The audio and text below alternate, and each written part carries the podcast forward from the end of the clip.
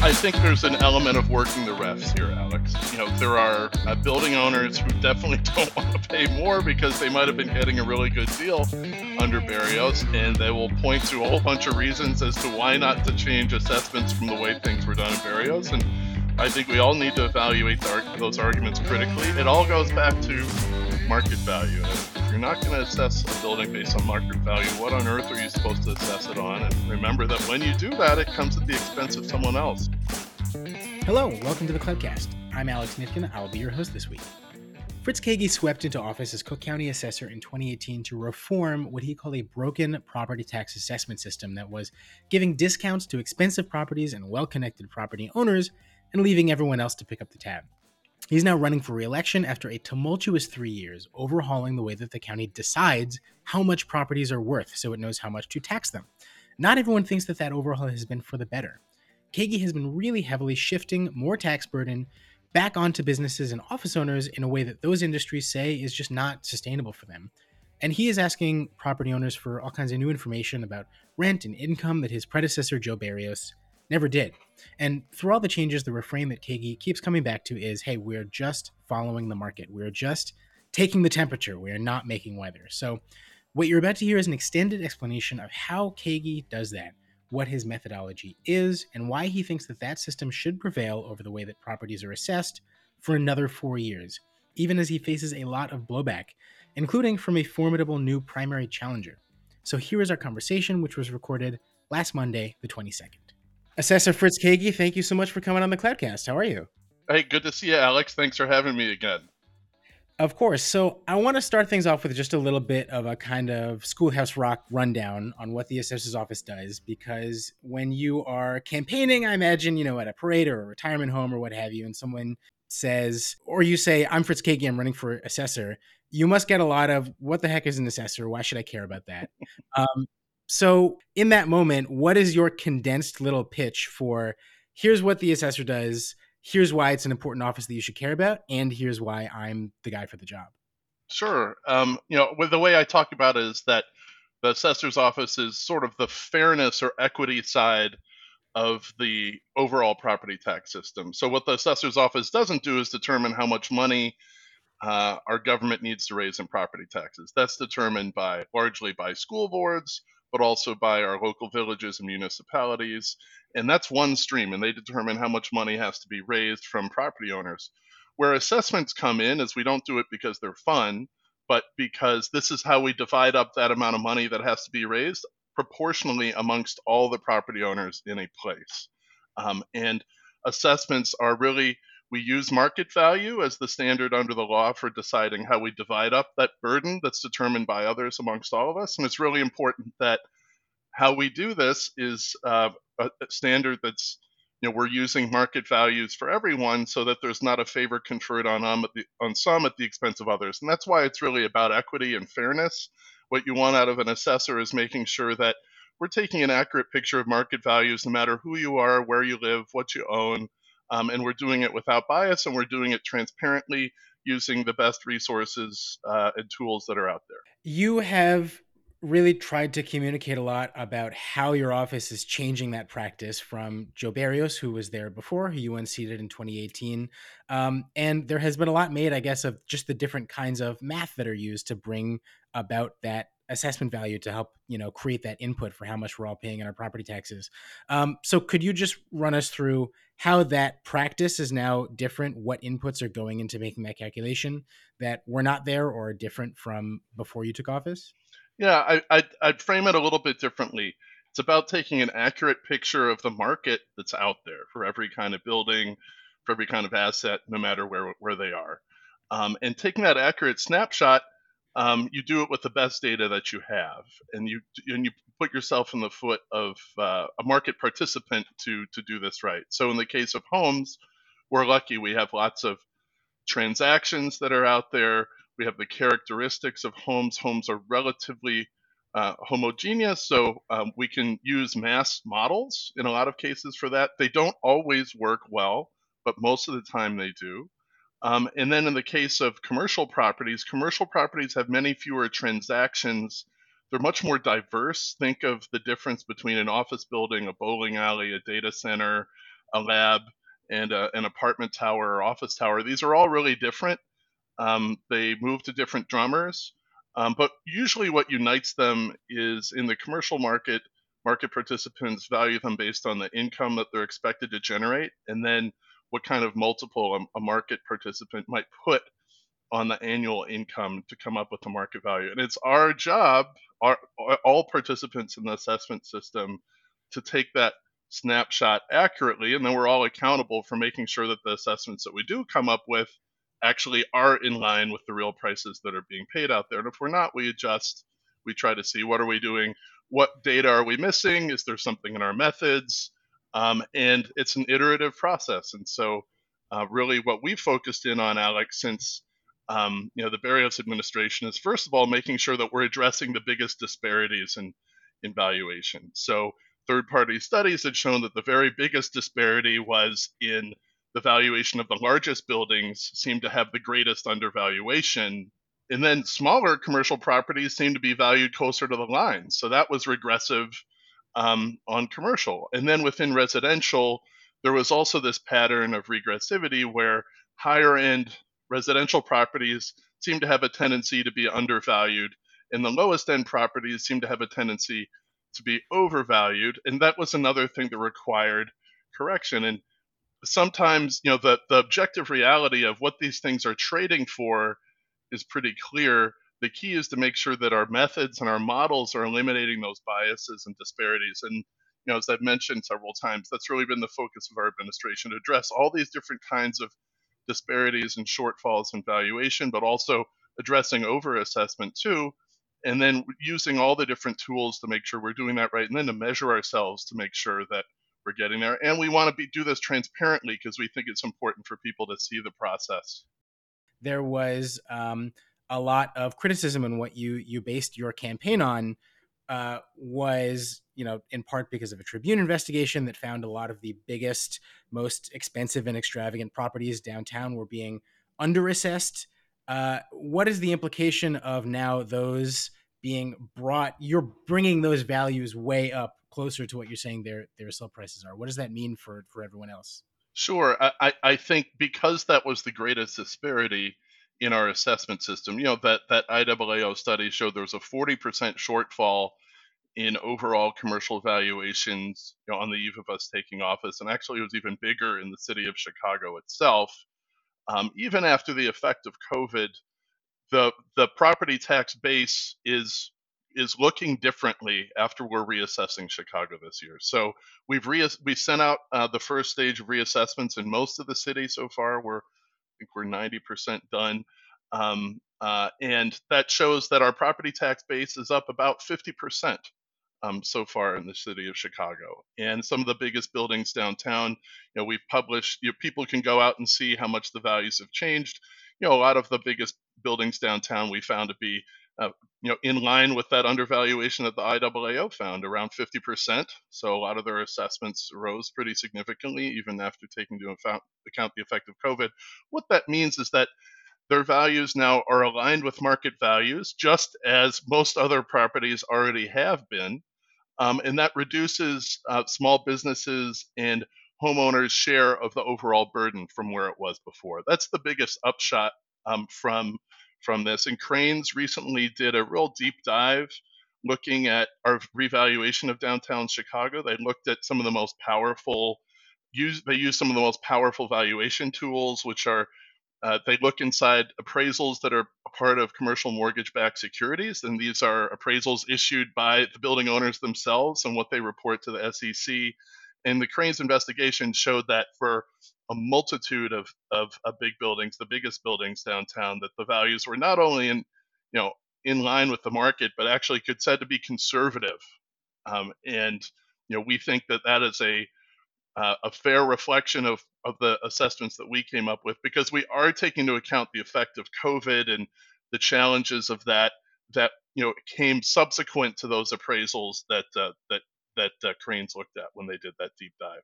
So you've been in this role for three years now. You've been assessor. That is one full reassessment cycle. Your office is now done reassessments or is about to wrap up doing reassessments on every corner of the county.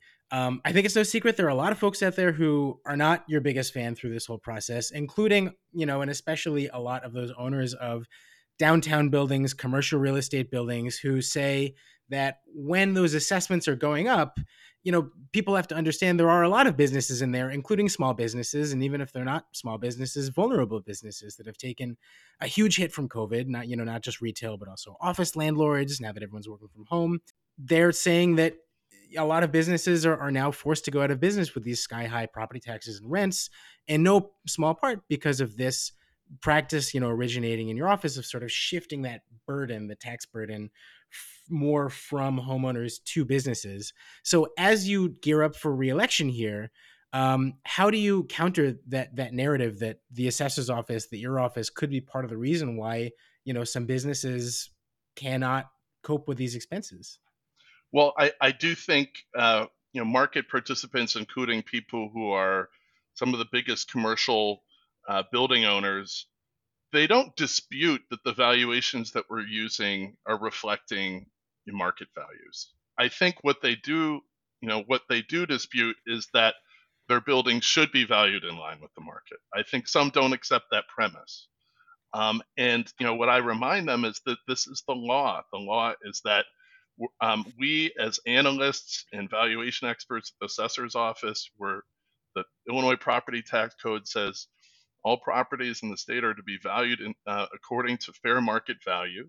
Um, and that's what we're doing. And there's really, I don't see any viable alternative to to doing that and having a, a functional system that's you know where you're having uh, real professionals valuation professionals value properties if you're not using market what are you using because if once you deviate from that you confer a favor on someone at the expense of every at the expense of everyone else. And I I'd add that that if we are undervaluing the very biggest buildings, you are putting additional burden on small business. And that's what that IAAO study showed. The IAAO study showed that the smaller your commercial property gets, the more those commercial properties were picking up the tab for the biggest buildings, especially the ones out in the neighborhoods. If you look in the Northwest or southwest sides. And so what we've really tried to remind everyone is that our guide is to identify what the market values for these properties are. Most people will benefit from uh, that being done, including small businesses, and we have a differentiated view. We really try to differentiate between the market conditions that affect a small property um, and a big one uh, because they are different markets. They are different asset classes. Uh, investors pay different multiples for a small Class C office building in a neighborhood versus a Class A office building downtown. They pay a different value for a Class C multi story warehouse that's 100 years old in McKinley Park versus a new Class A warehouse down in Pullman. Um, and we really have tried, uh, really bent over backwards to uh, build into our process the data that differentiates the different circumstances for these different kinds of assets and also um, methods. Um, and how have we done that? We've invested in subscribing to pretty much every commercial uh, data provider that is available on the market, and the county has been really terrific in supporting us in doing that from the get go. We have brought in, we've really beefed up our uh, commercial valuation team in terms of people to uh, have a differentiated, closer look at smaller versus bigger. I know when I talk to my valuation team, I ask them to tell me not only how are you valuing properties on the baseline, but how are you thinking about how we account for different valuation uh, levels for smaller properties that are out in the neighborhoods that are lower down on the quality spectrum we've uh, sent we've created a process called the real property income and expense form. So those small properties can report to us before we send out the assessments the special circumstances that they have.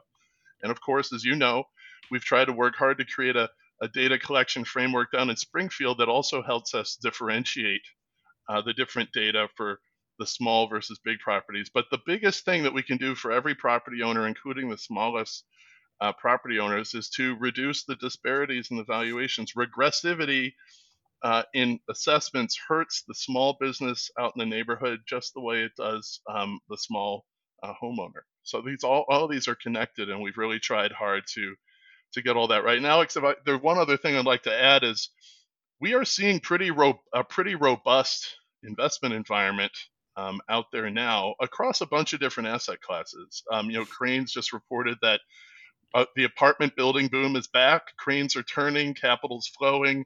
Uh, people can go and um, check that story out. The, apartment business is is quite healthy in terms for of construction and all the other fundamentals.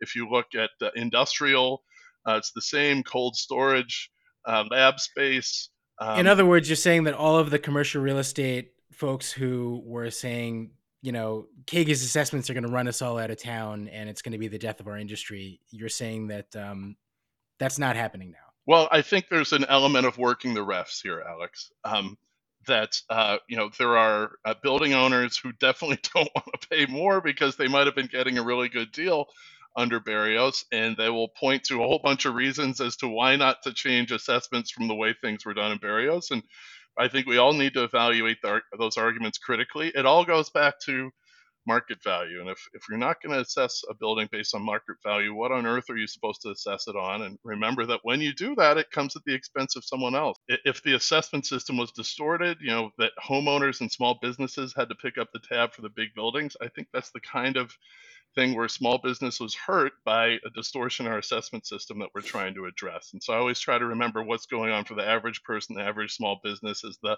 other side when big building owners say that, you know, we it's not fair to value us in line with market like everyone else. Let's dig a little bit more into that concept of capturing market value. And I want to get a, a little bit into the, the weeds on this because you have talked about measuring things like income and how well a property is performing. Um, there are property tax attorneys, uh, commercial real estate owners who out there say um, that's not what you're supposed to be doing necessarily. The whole idea is that you are taking a structure and then, irrespective of whatever fluid factors may be happening in the moment, you just assess the building. Um, they say that you're kind of throwing that off kilter by trying to capture all of this other more short-term information about how much money they're making or how much rent they're collecting on a, in a given time. Why is that an appropriate input to be adding in there? Well, I'd actually flip it around um, because uh, if you go if you go and look at just every, I invite everyone to go and take a look at our valuation report on commercial property in the South um, South Township, which is the loop of Chicago, um, and you can go and see what's the dollar per square foot that we're assessing office space at. And you can see there's a pretty tight range. Um, we're on on uh, a office space. You know, we list what's the dollar per square foot that we're valuing uh, the largest office buildings at, and you can see as you go down the quality spectrum how that changes. And that's based on actual transactions that have happened. It's also based on um, the capital markets. So when we're seeing office buildings refinance themselves through the bond market, they have to file an appraisal that goes with that refinancing. And there are people out there with real money on the line. Um, and this, these are values that are represented to the SEC on what these buildings are actually worth, and that's how they're valuing the collateral. So those capital markets are another great indicator besides actual transactions. And we look at that so that we can understand hey, here's how the market's thinking about what an expected stream of income is from a building like this, and then what is the multiple that the market's willing to attribute to that.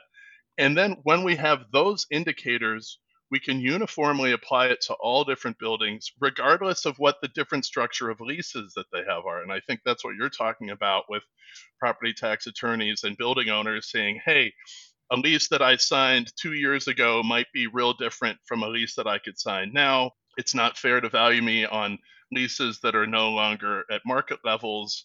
Um, and we say, you know, yes, we want to look at market transactions to see where the market is paying for what multiples of income the market is willing to pay for. And then we can recalibrate where income is based on where the market is today with those multiples that have been established in the market we can look at what is the expected occupancy that's built into these market transactions. So we try to look at them from a top-down view, how much is the market paying per dollar of square foot, but we also try to look at it from the bottom up, looking at the you know the different drivers of value, um, and we do it uniformly. I think the you know the good point is that ultimately you know we can test uh, valuation with transactions, right? And then we can disaggregate in transactions the different assumptions that are built in. And this is why doing a good job collecting data is so important because there are not enough transactions. So extracting meaningful data from the transactions that do happen and then extracting data from the capital markets activity that's taking out place out there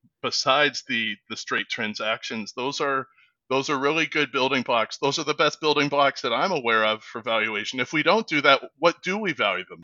In other words to look at a building that actually sold say hey this sold for $200000 and so when we valued it at $220000 or $180000 that was pretty close because that's the, the benchmark that you're going on. Well, yes, and you can actually go a step further. If some if a building sold for two hundred thousand dollars, and the cap rate implied in that transaction was six percent, to us, that six percent is the real meaningful number because then if rents are changing, if you know market rents are changing, but the cap rates are still saying you know staying in line with that six percent, and we see this in apartment buildings, right? The apartment transactions, there are a lot of transactions in the fives and the sixes, then we can say, okay, well, we got we can hang our hat on on valuations in the fives and the sixes, and then see where rents are, see where the other drivers of, of value are. I'll give you a good example from the hotel industry.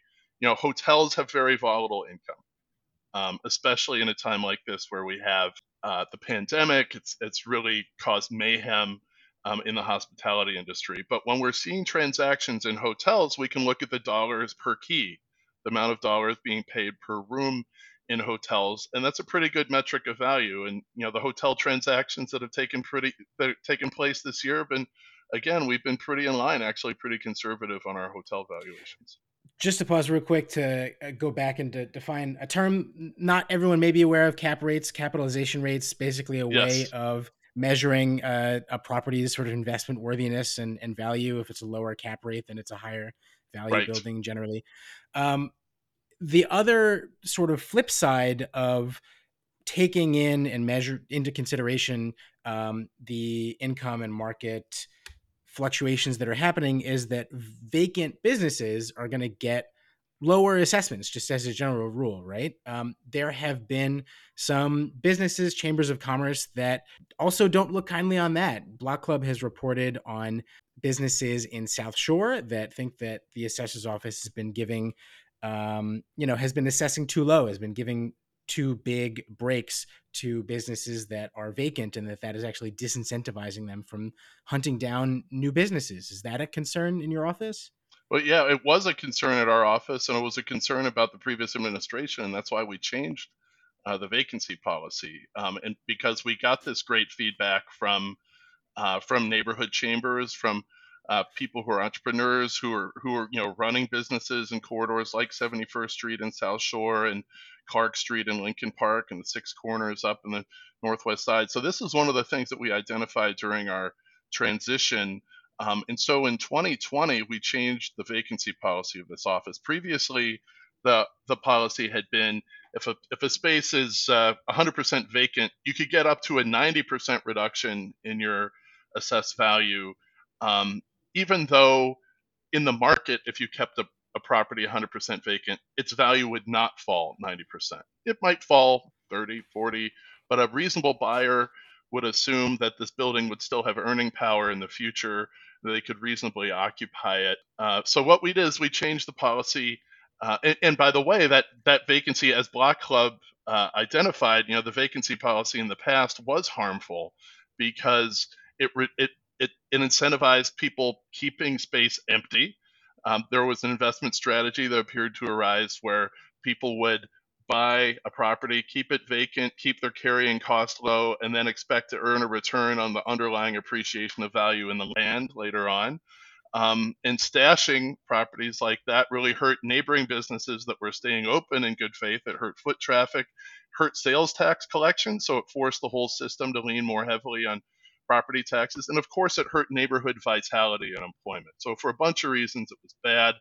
Um, what we did is our new vacancy policy uh, gives credit for commercial properties in a class on a corridor for the neighborhood level uh, vacancy rate, whether the property is 100% vacant or not. Because even if you have 100% occupied space, a reasonable buyer is going to build in an expectation of some vacancy.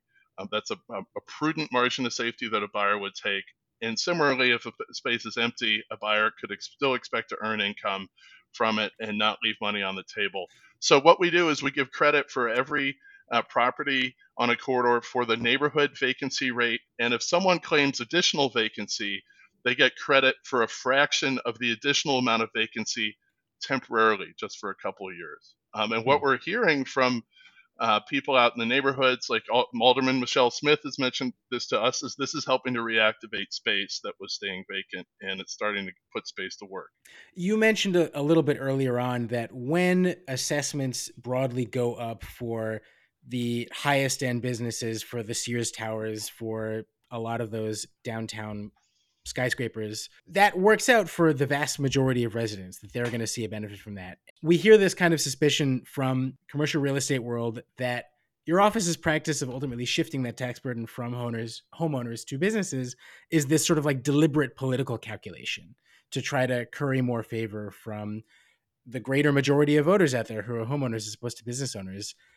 I don't know, that would probably be a pretty effective political strategy, right? If you wanted to be really cynical about it. Well, the the thing is, is that following the market happens to be the right thing to do for for people, and so we're faithfully following the market. We're following the law. We're following where the data leads us, and that's why the story that Crain's did was was so important because it took a deep dive with the most you know powerful valuation tools that are out there. Um, and, you know the C, uh, appraisals from the CMBS market and it looked at our reassessment of downtown Chicago, all these big buildings which have you know the, the eyes of the capital markets on them. These are you know really you know solid appraisals, so, very solid data, and they found that our assessments were not only you know in line with market and improvement from where they were before but could actually be said to be conservative that's sort of the the validation that i think will continue keep continuing to come and it, you know it's a culmination of three years worth of work because this was the greatest disparity that the data pointed to that when you're seeing big buildings identifiable buildings downtown that have transacted for way more than they were assessed at before someone else is making up the difference and fixing that is the most important task for uh, an assessment system. And and so um, people object to having to pay more having their assessment go up that that does not feel good but I don't see people disputing, you know, the valuation marks that we're using in terms of being accurate, uh, more in line with the market. You mentioned that n- about 90% of all assessment notices have gone out in the city of Chicago, which is undergoing reassessment right now. Um, that is very late compared to a typical year. Usually, by this time, the assessor's office would be almost wrapped up not just on those original assessment notices but on, on, the appeals decisions and be ready to ship them all off to the board of review for the next step. For all the municipalities and school districts and you know other taxing bodies out there who rely on getting their property taxes in on time to balance their budgets and are really looking at this and worried about a sort of chain reaction initiated by you that could leave them holding the bag for lost revenue um, is that not also you know, not just a practical but a, a political concern for you as you try to mount a reelection campaign? I, really think the the public, the county, cares most about modernizing um, all aspects of our property tax system. And by the way, not just the assessor's office. So the county really looked at this huge problem that it had. They did this back in 2015 the IT systems that the county property tax bodies are using date back to the 80s, back when I was playing Pac Man and Space Invaders as a kid. Okay. And I kid you not, those are the systems that are at the heart of our property tax system. And they saw this as a huge threat in a number of ways. First of all, the people who know how to program in these languages are all getting old. There are only a handful of people who know how to program on these systems anymore. We had to bring back one of them from retirement. You know, increasingly there's a danger that we don't know what the code does.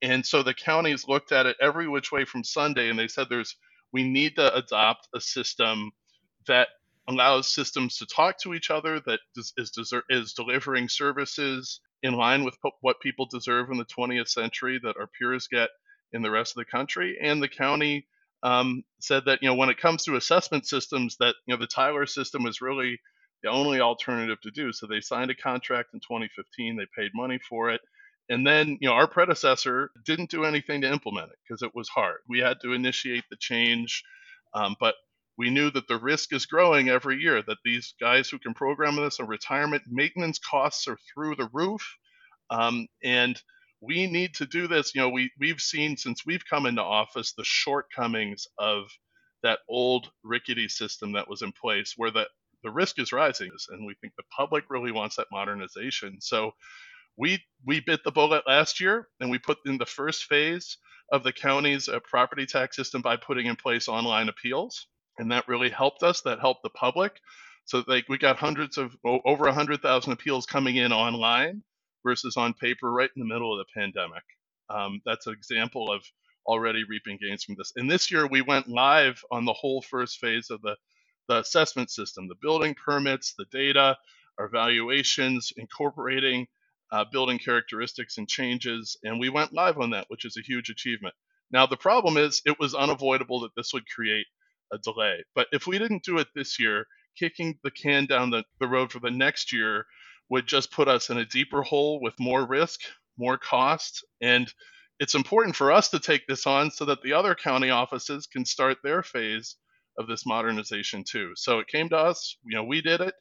It, you know, it caused us to be a couple months behind, but we think we're delivering on the county's priority of getting this package going, kicking it off, getting it started, and we're delivering better services for the public. This is you know part and parcel of modernization modernization of the assessment system. It's not okay to have at the beating heart this system that that dates back to the early Hynes administration. So your bet then is that people will understand that to the point that they will think that that outweighs a delay, or we, we think we think the public, to the extent that they care about um, you know, our, the the workings of our IT modernizations. They want the system modernized. They want better services they they they think that you know I think a lot of the distrust of the office has to do with antiquated systems. It doesn't build faith um, in people when they're seeing lots of paper forms being circulated around. We are getting exemption applications coming in from the township assessors via fax. So that's why it needs to be replaced. We think that's what the public cares about. Uh, Kari Steele, who is the president of the Water Reclamation District, of Greater Chicago Board announced a challenge against you. She's going to run for assessor next year. She said in her campaign video that you have been long on promises, short on action that you've delivered, including that you promised to be a competent manager. And then she pointed to uh, the Sun Times investigation of errors in the senior freeze program. Um, I and I know that your office has, has said that you've since worked that out, but you know, between that delays in property taxes, you know, criticism that you got, I know, over the COVID readjustment to the uh, property tax assessments originally that went out last year that led to, you know, another series of delays. Are are you concerned that those could sort of build into an argument of your office has been making mistakes that that competence uh, uh, criticism might land? we, we have a really terrific result to point to. First of all, this was the first year that uh, you know. Let's look at results and what what what's in people's property tax bills. This was the first year that the median residential property tax bill fell in the city of Chicago for close to a decade. In Cook County, residential property tax bills up just 1% for the second straight year. And you know, both of this both of these things are identifiable and we've had a meaningful impact because of what Crain's calls the Kaegi effect which is making sure that the biggest properties, just because we're making sure that they're valued in line with the market, that we've reduced and we've changed artificially low valuations to be in line with the market, just like everyone else, that that's making a meaningful difference in the property tax bills people paid. We really stopped a trend that had been going on for decades where residential property tax bills rose faster than commercial. And we're really proud of that impact. We've been getting awards when this office never got awards before. The National Association of Counties recognized our digital tools that we put in place, that online appeal system, um, as, uh, as, as something that's really worthy of commendation. The National Association of Counties is a, is a very big organization, the gold standard in the public administration of counties across the U.S. And they recognized our work. I think we're the only assessor's office to get that recognition for the digital tools that we put into place. And that is hard work. We got recognition from the International Association of Assessing Officers for our transparency and public information. Um, again, not something that this office was known before. We've become a national leader in the US for the data science that we're putting to work in reducing some of the disparities that were there before um, and getting that recognition. I'm the first assessor not to take campaign contributions from lawyers and appraisers who practice before us. This is part of the huge eth- ethical transformation um, of our office. People really like the idea that um, uh, our analysts don't see the identity of the lawyers uh, making commercial property appeals um, anymore. We've had great accomplishments in Springfield, uh, passage of automatic renewal of the senior exemption, this year passage of the omnibus affordable housing bill which is incentivizing the construction of affordable rental housing that we will be implementing and we worked very closely with the bill sponsors on you know sara feigenholtz the sponsor of the affordable housing bill endorsing my campaign so we've got so many great things that we can point to and of course the IAAO sales ratio study which just came out it shows that our assessments are in line with industry standards and that first area that we reassessed for equity, uniformity, and uh, accuracy for the first time ever. So this is what you know. This is what assessments come down to. It's making a big difference in people's pocketbooks, and people can see the change there. And we think people will want a lot more of that. That we're going in the right direction. And I think the public knows that reforming and modernizing an office like mine is is not a walk on the beach. I think people uh, know when we're taking criticism from the big building owners that I take those hits so that the average homeowner or small business doesn't have to.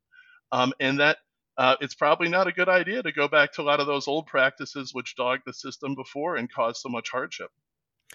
You mentioned ethics. Let's talk about Shakman. Uh, the assessor's office has been under a federal hiring monitor since 2012 to try and weed out, you know, clout-based hiring, politically motivated hiring. At first, it seemed like your office was on track to reach what's called substantial compliance to, to break free of this you know really expensive and time consuming federal oversight by the end of this year.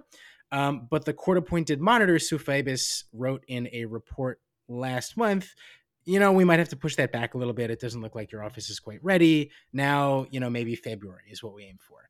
How important is it that you reach that substantial compliance, break free of that monitor, you know, before you come to ask voters to to reelect you? Well, uh, first of all, we don't we don't use the term break free because this is all about achieving substantial compliance um, and and a durable remedy that will be in place uh, forever, um, so that you know we can demonstrate that we don't have uh, um, UP, UPD, which is a term from the Shakman Monitor. Unlawful political discrimination. Unlawful political discrimination. That's right, and um, we have made so much progress towards Shakman compliance. So we're doing personnel evaluations when we never did this before. We put in all the place, all the rules in place in terms of a new handbook. We are um, hiring in line with this, but there are lots of things where we have to uh, satisfy the monitor and the judge on all the different aspects of this after a durable period of monitoring. Um, and our we we created a new deputy of HR to elevate the importance of compliance with um, these rules to really focus in on and drill down on making sure that all of our HR procedures are what uh, the monitor and the judge and the plaintiff's counsel wants to see. Now, our the head of our HR, she had a baby, and so um, and we've had to get a new compliance officer because it's a hot job market. So that set us back a couple months. We're on the right path. We believe we're on the right path, and uh, we're confident that we will be able to achieve substantial compliance because there's not been a, a scintilla of, of uh, political dis- discrimination that they can find since we've been in office. And it's a matter of demonstrating that we have all the durable remedies in place for the future. And though we don't think about it as breaking free, that's really a key uh, thing for us to demonstrate. Broadening that out a little bit, you came into the assessor's office on a promise of really breaking apart that culture of clout based you could call it kind of an old boys network that benefited well connected property owners at everyone else's expense and sort of opening it up more um, of being you know a reformer improving transparency i wonder if you could speak to you know you were getting into this a little bit more just talking about accomplishments generally but specific on that um, you know ethics uh, and transparency front what kind of progress you think your office has made and, and what work really still needs to be done we think the progress that we've made is really excellent. That we're giving uh, people a different look, and the rubber is hitting the road in a very different way than it did before. You know, it started with people bringing in together assessment professionals from and other professionals from around the U.S. So, our chief valuations officer was the you know was the chief assessing officer in Lake County. Um, we brought in assessment professionals from other parts of the country, like Philadelphia and LA, DuPage County, people who are highly respected professionals. We brought in people who are uh, have a great experience in the private sector, uh, working for banks, working for accounting firms and valuation firms. So that's that's the first step. We put in place a very strict ethics code that uh, extends my promise not to take campaign contributions from the lawyers and appraisers who practiced before us. I'm the very first assessor uh, to make and to keep that pledge. Uh, we have thousands of people who support my campaign uh, who are motivated by issues of good government and equity, and we've really demonstrated that we can sustain and and have a support base that that pushes the office in that direction. Uh, all the things that we've done on transparency, putting our models online, putting all the valuation drivers that we use um, there and being accountable for them. Um, that is a complete transformation from where this office before. I think we've shown we're, that we're not a black box anymore, that people can see the drivers that we're using in our valuations. They may disagree with them, and we make sure that we walk humbly um, so that you know we're about 230 people valuing close to 2 million properties. We can get this wrong sometimes, especially if we don't get the right data. Um, you know, we think that that move on, on transparency goes part and parcel with the ethical transformation of the office. Having anonymous commercial appeals is an important part of that, having a visitor's log, putting all this information and data online for people to see and opening it up. And you know, part of the new the, the Tyler system that we put into place it's going to create more transparency tools. People will be able to look inside our commercial models without having to FOIA them. We'll be able to put that out publicly. It's going to deliver, a stream of other benefits that we think moves and, and really institutionalizes the culture of, of transparency, accountability, uh, in the office for the future. That's very important to us. There has been some very real and pretty public tension between your office and the Board of Review. Um, on the one hand, that's probably somewhat healthy, right? Because they're meant to to be a sort of a check on your office. But um, we've really seen your office and the board of review come to some really substantial, you know, disagreements about just fundamentally how you are getting at uh, um, assessments and property valuations. And I'm sure that there's a lot that you could say here today to sort of litigate that, but I want to ask about this sort of from a political perspective because all three board of review commissioners are going to be up for reelection next year after the the uh, redistricting, right? So, do you see that as an opportunity? Are you going to you know run on a ticket with board of review candidates, or are you just going to not touch those races with a ten foot pole? Well, thanks for asking. Actually, I already established my my policy on this last cycle. I had an employee and a, a dear friend who ran for uh, board review. And uh, this is Abdul Nasser Rashid. Yes, and he wasn't mm-hmm. able to continue to work with me once he started running, and I I didn't endorse, I didn't involve in support, and I think that's a good policy for the assessor uh, to adopt because the board review is a it's an independent body that provides a second look at the assessments that uh, we have done. We go and practice and argue before the board review on behalf of our assessments. Um, and uh, it's it's a conflict for the assessor to be out there trying to um, you know tilt the playing field in terms of who um, who occupy those positions. We think it's it's healthier for the whole system for them to be independent. You're right. There is a national there's a natural institutional tension between us and the board review in terms of you know where assessments are landing we think it's important to keep the arguments any arguments or disagreements that we have focused on data and methods and where assessments are landing versus market values and you know notice my comments i pretty consistently focus on on that that this is about um, you know if we have a difference in valuation opinions we think it's important for us to lay out you know why we might have a difference of opinion what are the what explains the difference of opinion. And i think that's healthy you know that's a healthy uh, evergreen policy for the assessor's office to have going forward. So just to make it clear i'm not involved in any or supporting any uh, folks running for board of review. How about for other county offices? You know um, Cook County Board President Toni Preckwinkle has said that she will endorse all of the countywide incumbents, yourself included, for reelection. Um, are you going to return the favor? Are you going to endorse her? Is that going to extend to, you know, Sheriff Tom Dart, Treasurer Maria Pappas, any of those folks? Oh y- yes, uh, actually, uh, Toni Preckwinkle she announced uh, her slate of endorsements uh, last week, and I was one of them. Um, so I support her as county president. I think she's the best county president we've ever had, um, and it's a great record. And we do good work with her. You know, the we are implementing the county's um, integrated property tax system. So we're in the trenches with her Bureau of Technology every day. She and the Board of Commissioners have been terrific in supporting us with subscribing and building up our data resources and in renewing uh, uh, our staff, uh, refreshing the, the staffing that we have. So our official relationship is good. And, um, you know, as someone who's running on the slate, I'd support the other countywide elected officials. How about commissioners, district commissioners? On the county board? Right. Will you make yes, endorsements so there? I, Do you plan to get I, in I will. I will. I will make uh, some endorsements. Uh, depends on, I, you know, uh, depends on, you know, whether the race is open, whether I know the person or not. But I, will generally fall in line with, you know, I will, you know, uh, as someone who's part of the seeking some the party slate, I'd support the other county uh, commissioner candidates in line with the with the party. Any you want to announce right now?